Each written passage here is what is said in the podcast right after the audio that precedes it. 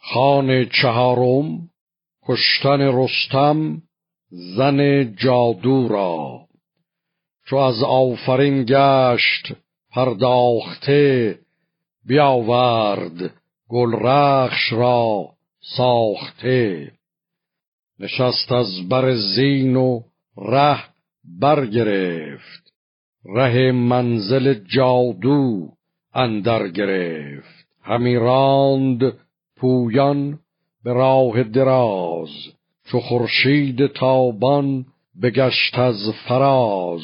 درخت و گیا دید و آب روان چنان چون بود جای مرد جوان. چو چشم تزروان یکی چشم دید یکی جام زرین بدو در نبید. یکی مرغ بریان و نان از برش نمکدان و ریچار گردندرش خور جادوان بود چو رستم رسید از آواز او زود شد ناپدید. فرود آمد از اسب و زین برگرفت. به مرغ و به نان اندر آمد شگفت. نشست از بر چشمه فرخنده پی یکی جام زر یافت پر کرده می. ابا می یکی نغز تنبور بود. بیابان چنان خانه سور بود. تهمتن مران را به بر در گرفت بزد رود و گفتارها برگرفت که آواره و بدنشان رستم است که از روز شادیش بهره کم است. همه جای جنگ است میدان اوی یابان و کوه است. بستان اوی. همه رزم با شیر و با اژدها. ز دیو و بیابان نیاید رها. می و جام و بویا گل و میگسار نکرده است بخشش ورا کردگار.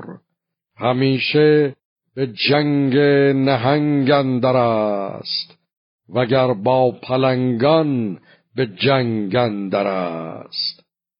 به گوش زن جادو آمد سرود.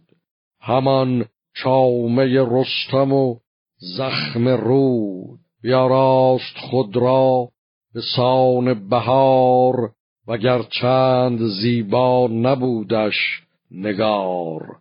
بر رستم آمد پر از رنگ و بوی بپرسید و بنشست در پیش اوی. تهمتن به یزدان نیایش گرفت. برو آفرین و ستایش گرفت. که در دشت مازندران یافت خان می و جام با میگسار جوان.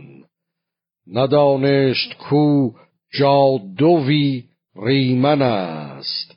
نهفته به رنگن در آهرمن است. یکی جام باده به کف برنهاد.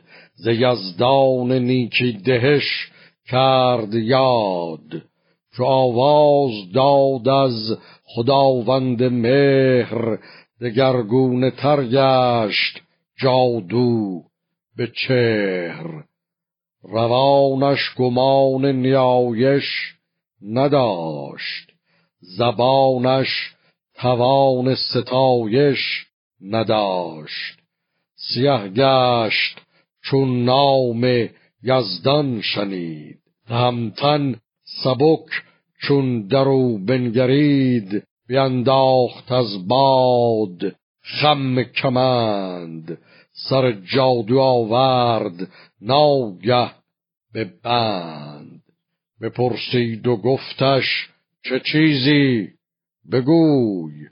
بدان گونه کت هست بنمای روی. یکی جند پیری شد اندر کمند. پر از رنگ و نیرنگ و بند و گزند. به خنجر میانش به دو نیم کرد. دل جادوان را پر از بیم کرد.